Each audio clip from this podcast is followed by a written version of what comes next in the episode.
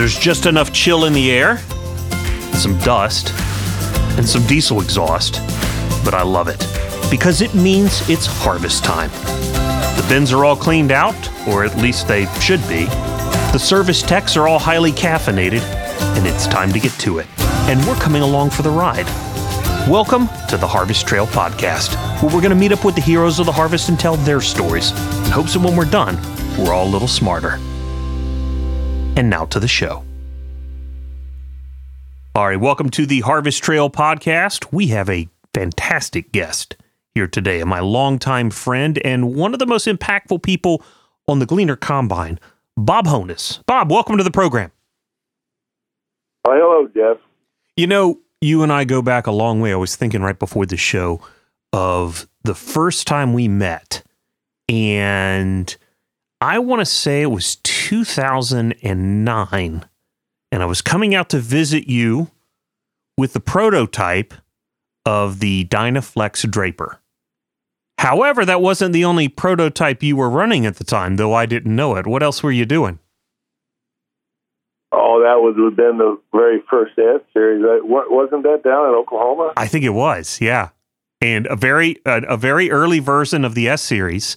We didn't even know yeah, it was going to be yeah. called the S series at that point. Uh, no, it was uh, it was uh, an R seventy six with the new processor in it. Yeah, and, and, the only thing that really gave it away was that uh, was the the doghouse on the back was was slightly different.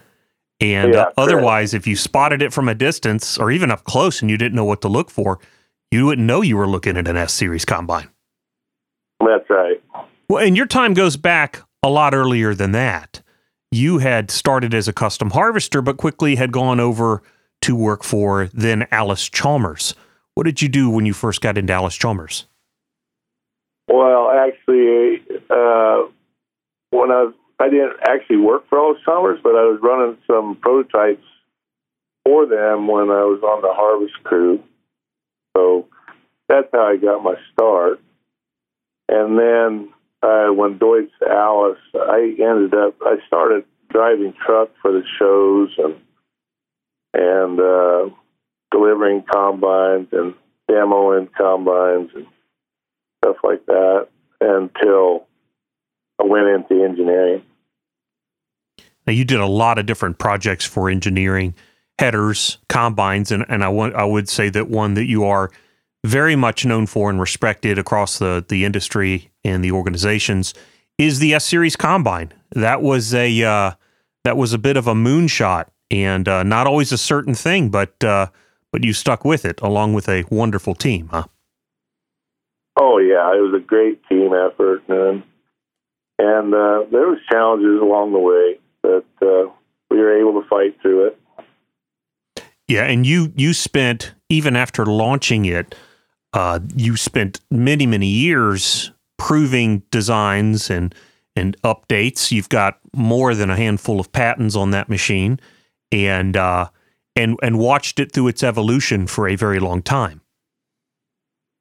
Oh yeah, it was just uh, once uh, it went into production, there was uh, continuous improvement programs and changes along the way, reliability improvements mainly, but there was also performance gains, and then obviously, you know, the with the engine programs, you know, you know that's mandated by the government. So that was a big project to do Tier 4I and then Tier 4 Final. And that took a big effort to get all that done. You've harvested a tremendous array of crops across a lot of different geographies. And I wanted to to ask you about a few because as we've we've had the show this year, we've had people talk about different scenarios that are either new to them or crops have changed and struggles and just get your your reflection on that if that's okay. And one thing that we've heard a, a lot through the series this year is people dealing with high moisture corn that don't always harvest high moisture corn. A little bit of a new crop to them. What is the trick in a uh, in a modern gleaner combiner? What is the best things to be doing to make sure that you do a good job in high moisture corn? Well, my experience in the high moisture corn is, you know, uh, to get the capacity that people are looking for is you want to. Uh, I found removing the sieve was your best case. So that what that does for you, that allows more airflow up through. You're not trying to get the air to go through two layers of corn, and uh, it just creates more flow. And then you just clean, get the bin sample the way you want it with the chaffer. And it's also important to run the, the round tip corn chaffer to get the extra capacity you need. Now, similar to that, we, we know that the that soybean soybeans genetically we're trying to get them to hold their stems greener for longer to support the plant, but those green stems can become a, a heck of an impedance in the threshing process. What are the what are the tricks of the trade to bring in these these green stem gnarly beans? Oh man, that takes. Uh, I mean, the, the varieties and whatnot change, and they harvest them earlier, and they're using fungicide and whatnot. And so it's a challenge at times, you know. But uh, the best thing to do is probably uh, what run the gearbox in low gear to get the torque to the rotor, and uh, you know, make sure your header's feeding well. That you know, the draper heads have made a big difference. Yeah, yeah. On that, and and you know, and the thing is to cut cut your uh, crop at an angle to the way it's drilled or planted, and that helps feeding tremendously. You know, because it, uh, you know, your sickle that way it's not continually; it's on a row, so it's you know it gives the sickle more capacity and it scouring off the skid plates and whatnot, and so it it doesn't hesitate, and to where you get a much better feed, and that makes it smoother going through the machine. You know, we hear uh, people complain about some crops more than others, and uh, Milo has done a wonderful job of being able to provide a good feed product, particularly in low moisture environments, but not the easiest thing to to harvest and certainly not the most consistent across the field. You got any tips for the farmers out there who are harvesting milo? Well, milo is one of them crops. You have early season milo, then you have late season milo, which late season milo obviously is easier to harvest, but earlier season when you have all the green leaves and you know you're you're taking in a lot of the green leaves it just takes a lot of patience you know because you have lots of power uh, on the machine for you know other crops. And in that particular crop you're battling you're not really battling power. You're battling you know to keep your losses in check because them green leaves have a tendency to you know carry the uh, the grain with it going out the machine. So you have to give it time to separate and tear that up. And that's the biggest thing. And then later on, you know, as the season goes along, you'll be able to increase speed as you go. Out of the many uh, crops, cropping environments you've been in through the uh, decades, what what was the most challenging for you? What was the most interesting thing to to find a, a winning solution for? Uh, probably those uh, green stem beans, you know, they get real tall and they get uh, ropey and tangled up, and and they take a lot of power. So it's just uh, a challenge to get them through the machine early in the year, and then as time goes on, just like the Milo, it becomes easier as the season goes on. You've probably seen more combines in more situations than than than anybody who's going to be hearing this. Um, service people in in season service while uh, while people are during harvest and they have a, a, hopefully a little bit of downtime that they can uh, look over the combine. What are the, what are they typically missing? What what needs to be looked at that isn't always so obvious to keep the combine running good through season? Oh my, there's oh Lots of things. yeah. Oh. Uh, just your belts and uh, you know keep the you know your make sure your fluids are good. I mean, uh, cylinder bars are in good shape. Uh, you know, uh, there's so much. It depends on the hours that you have on the machine, and um, so there's so many variables on that that that's it's really hard to say. the dealers are pretty good about checking them over. Yeah.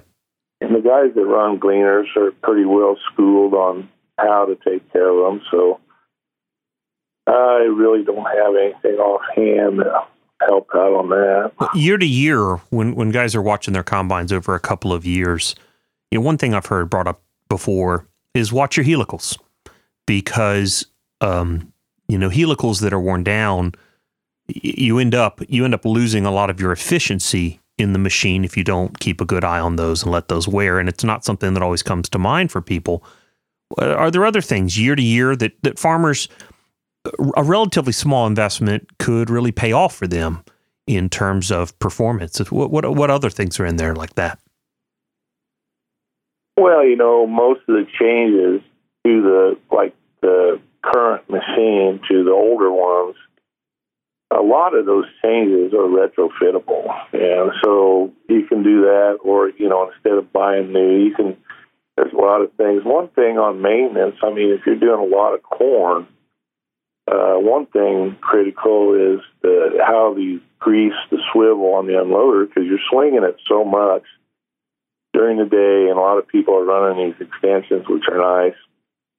You know, that thing needs to be greased uh, weekly, each zerk, as you're swinging it in and out. You know, it takes a couple people to do it, and that helps the longevity of that unloader system. Hmm. Uh, uh, but you know, I'm glad you brought up the retrofittable things because there are so many different items. You know, I remember you and I working closer together on this of of different items that would get added to the machine that could make a big you know one I remember one in particular that you I you maybe you came up with it too but I remember you advocating heavily for it was the um, concave side sweep. Now that fits on how far can that go back? Oh, that can go back. Um, I mean, there's uh, aftermarket parts available for. You could go back to an R series on a CDF rotor as far as that goes. But all the S's, you know, you could use it on all the S's. So. And could you explain for people listening what that does? Because that's a that I remember.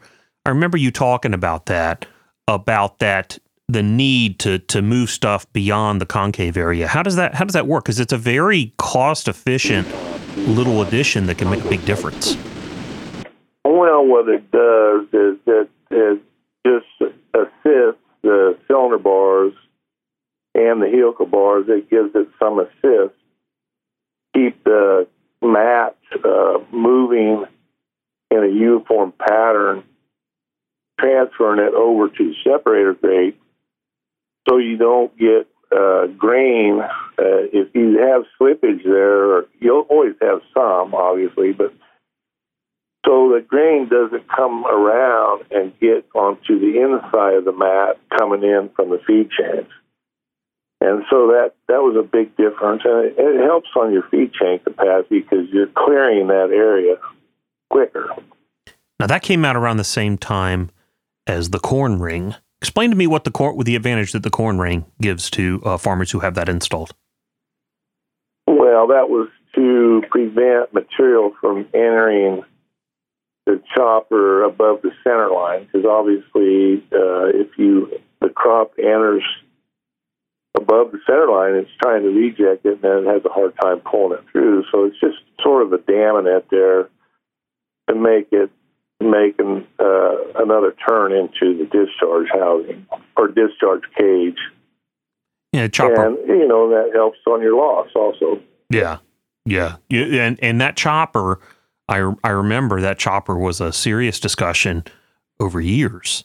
Um, how far back can some of these designs for these new choppers go back in uh, previous designed machines?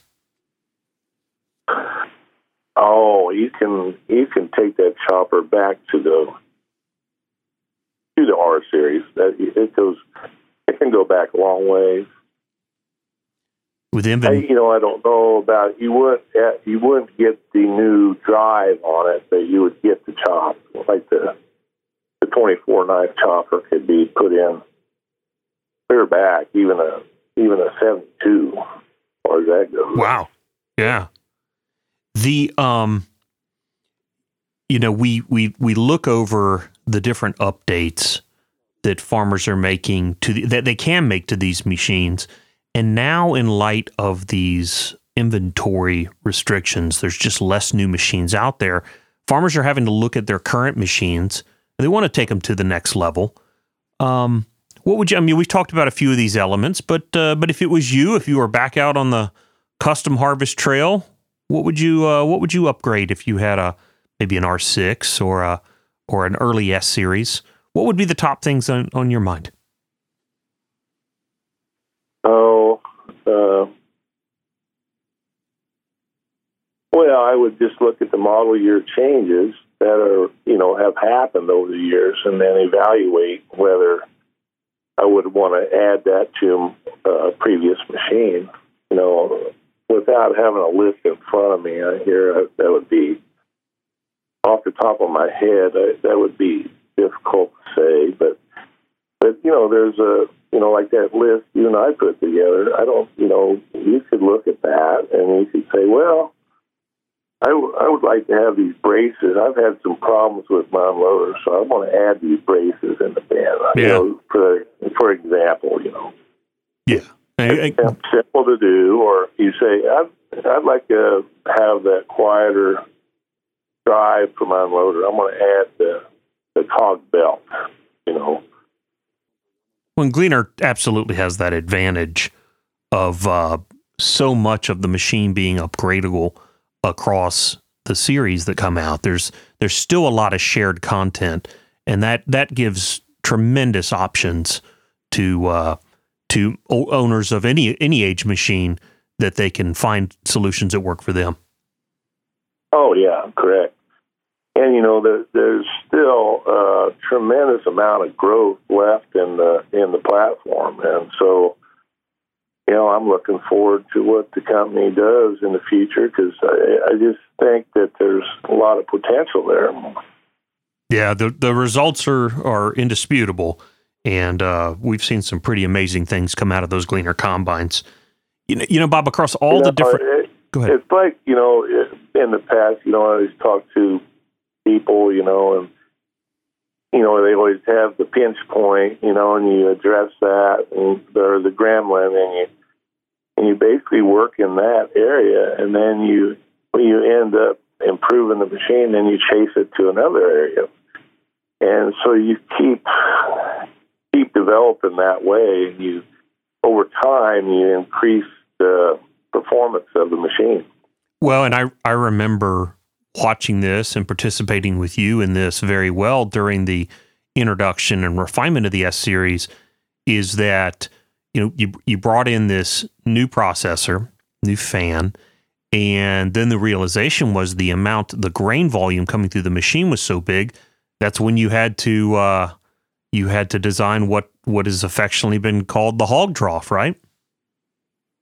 Well, sure. You know, we found that the you know the sump wasn't deep enough, so you know you couldn't get enough grain through the hole to the elevator, and so by increasing and making that oval, the auger basically going into the elevator can run, run at a hundred percent instead of say seventy percent.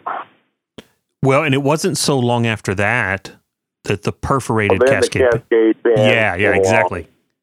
Well, and what was the thinking behind the perforated cascade perforated cascade pan? Because I, I, maybe that was another higher moisture question of grain piling. How did how did you discover that, and and how did the remedy come about? Well, just looking for more uh, shoot capacity in high moisture corn mainly. That was the main purpose of it, and you know, and it turned out where it was effective in quite a few other crops also, but it, it was mainly at, the very beginning. It was mainly to get more capacity in the high moisture corn. And at the end of the day, I can't remember what the actual percent is. Ten to fifteen percent is what we ended up getting on that. So, and then when you take the sieve out, you get another gain on the high moisture corn. You know, the thing is, is that, you know, some guys don't like to do that because they're going back and forth the beans. So yeah. And, and so, but once you're done with your beans, it's you know even in the dry corn, you get much more capacity without the sieve. And one thing to remember when you are doing corn, you know, you just I've talked to a lot of guys and they say, oh, you can just open the sieve all the way up, straight up and down, and and in reality, that doesn't really work because it actually cuts your capacity because you're not conveying and your airflow is not directed correctly. So you're better off to run like uh, your sieve. If you are going to leave the sieve in for corn, leave it at, you know, don't get wider than half inch. You know, three eighths is seven sixteenths is plenty wide. And that way it conveys correctly and you get the correct direction of the air going up through the chaffer. Well, and and and I would assume that you know all types of crops have these different these different setups. I remember I can't remember if you I'm pretty sure we were on a trip together when we looked at people harvesting grass seed and these very light conditions and if I recall correctly, they turned the cleaning fan off. Does that sound accurate? Uh, no, we, we didn't turn it off. We we used a uh, light seeds kit to reduce the amount of air, and then we had the choke turned way down. But you got to remember that was uh, bluegrass, which was about 14 pounds a bushel. Yeah. So, so that's that's an unusual condition, and you know the pro in the light seeds kits when you do put that in, you really uh, it needs to be removed after that crop because. Yeah it's not something that can stay in a machine because it uh, it creates turbulence in your uh, air ducts.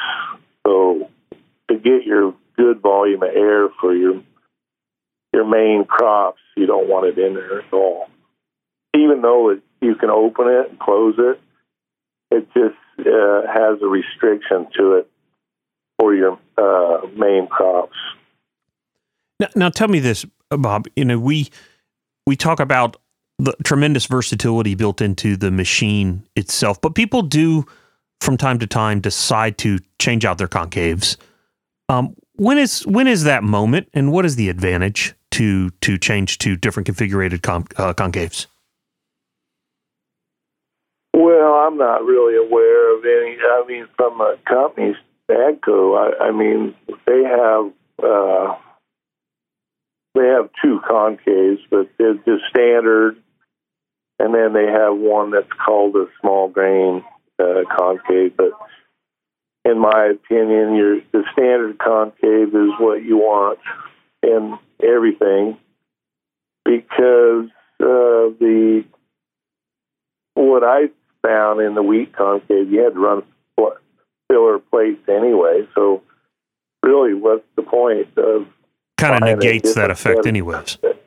Yeah. So the thought process back in the day was that uh, you wouldn't need the filler plates, you know, with that particular concave, but it didn't turn out that way. The I'm, I'm, my guess is that the filler plates, because I remember the situation that we had. It was a particularly strange year in wheat where we weren't able to knock out the white caps, and. Correct and so that, that, that is correct. So there was a there you was know, a solution from concaves. It, you have you have to hold it longer over the concave to rub it harder and not let it go through. You know, to negate those white caps. But then I think the solution ended up being even more so just putting the filler plates in there and relying on more crop on crop threshing. Correct. And then there's cases where you can run the narrower uh, thrashing bars, half inch space instead of the three quarter. But you know that's you know it's a lot of money and uh, to change over and and it's not necessary in very many conditions. And then it's a negative for your corn, soybeans. So it's always a trade off. You know, combining is just one of those situations where there's always a compromise to what you're doing and and the different crops. Um, you know, you just have to make that uh, decision for yourself. You know what what you want, but a gleaner for me anyway. I always thought it was cool that you didn't have to change concave for for most of the crops or basically all the crops. You can sort of set your machine to you know to the basically stock configuration. So as you're as you're watching the uh, farming world evolve somewhat, and you've been involved for a lot of decades, um, what do you what do you think the future holds? What do you think the future holds for harvesting, custom harvesting, uh, design of combines, style of farms? You got any uh, predictions worth sharing? my, I don't. It's hard to say. It's changed so much over the last forty years that uh, it's hard to say. But I, I sort of am leaning toward that. You know that uh, not. I'm not going to go to these corporate farms like people think. I think there's still going to be a mainstream where the family farm will hang in there. I just think that they're going to grow, and where they're still they're not they're still going to need multiple machines, but they're not going to need these giant combines. But yeah, it's hard to say. Well, there's something to be said for um, if you have a combine go down, that you're not 100% down if you have multiple machines. Or, you know, we, you were just talking about you could do an optimum setup for wheat. But I wonder how many people in wheat country are in an optimum setup for wheat, and then they're going over and cutting Milo. And have they made the kinds of settings and setups for a crop as challenging as Milo? And for some farmers, if they have two combines and, and if they happen to be in a situation where they're having to cut two crops at a time, they could be uh, they could be set up perfectly. And uh, no, I, I I think you're right. It all comes down to the labor, right? Making sure that uh, you got a combine driver that's that's worth their uh, spot in the seat. Well, I don't, I don't know. Like in that situation where wheat, wheat's a different cycle than Milo, so true you typically don't have that problem. It's your corn soybean guys that have the biggest issue because they're switching back and forth and whatnot. Yeah, yeah. Well, I you but know I I, I see uh, I see it. Uh, there's there's a new generation out there that I think is wanting the farm. So I think that I think we're going to continue with these farms that are, aren't so big, but time will tell. Well, I tend to agree with you very good uh, insight and very good optimism. Bob Honas, AGCO Chairman's Award winner. Do you sign that in your email? That, by the way.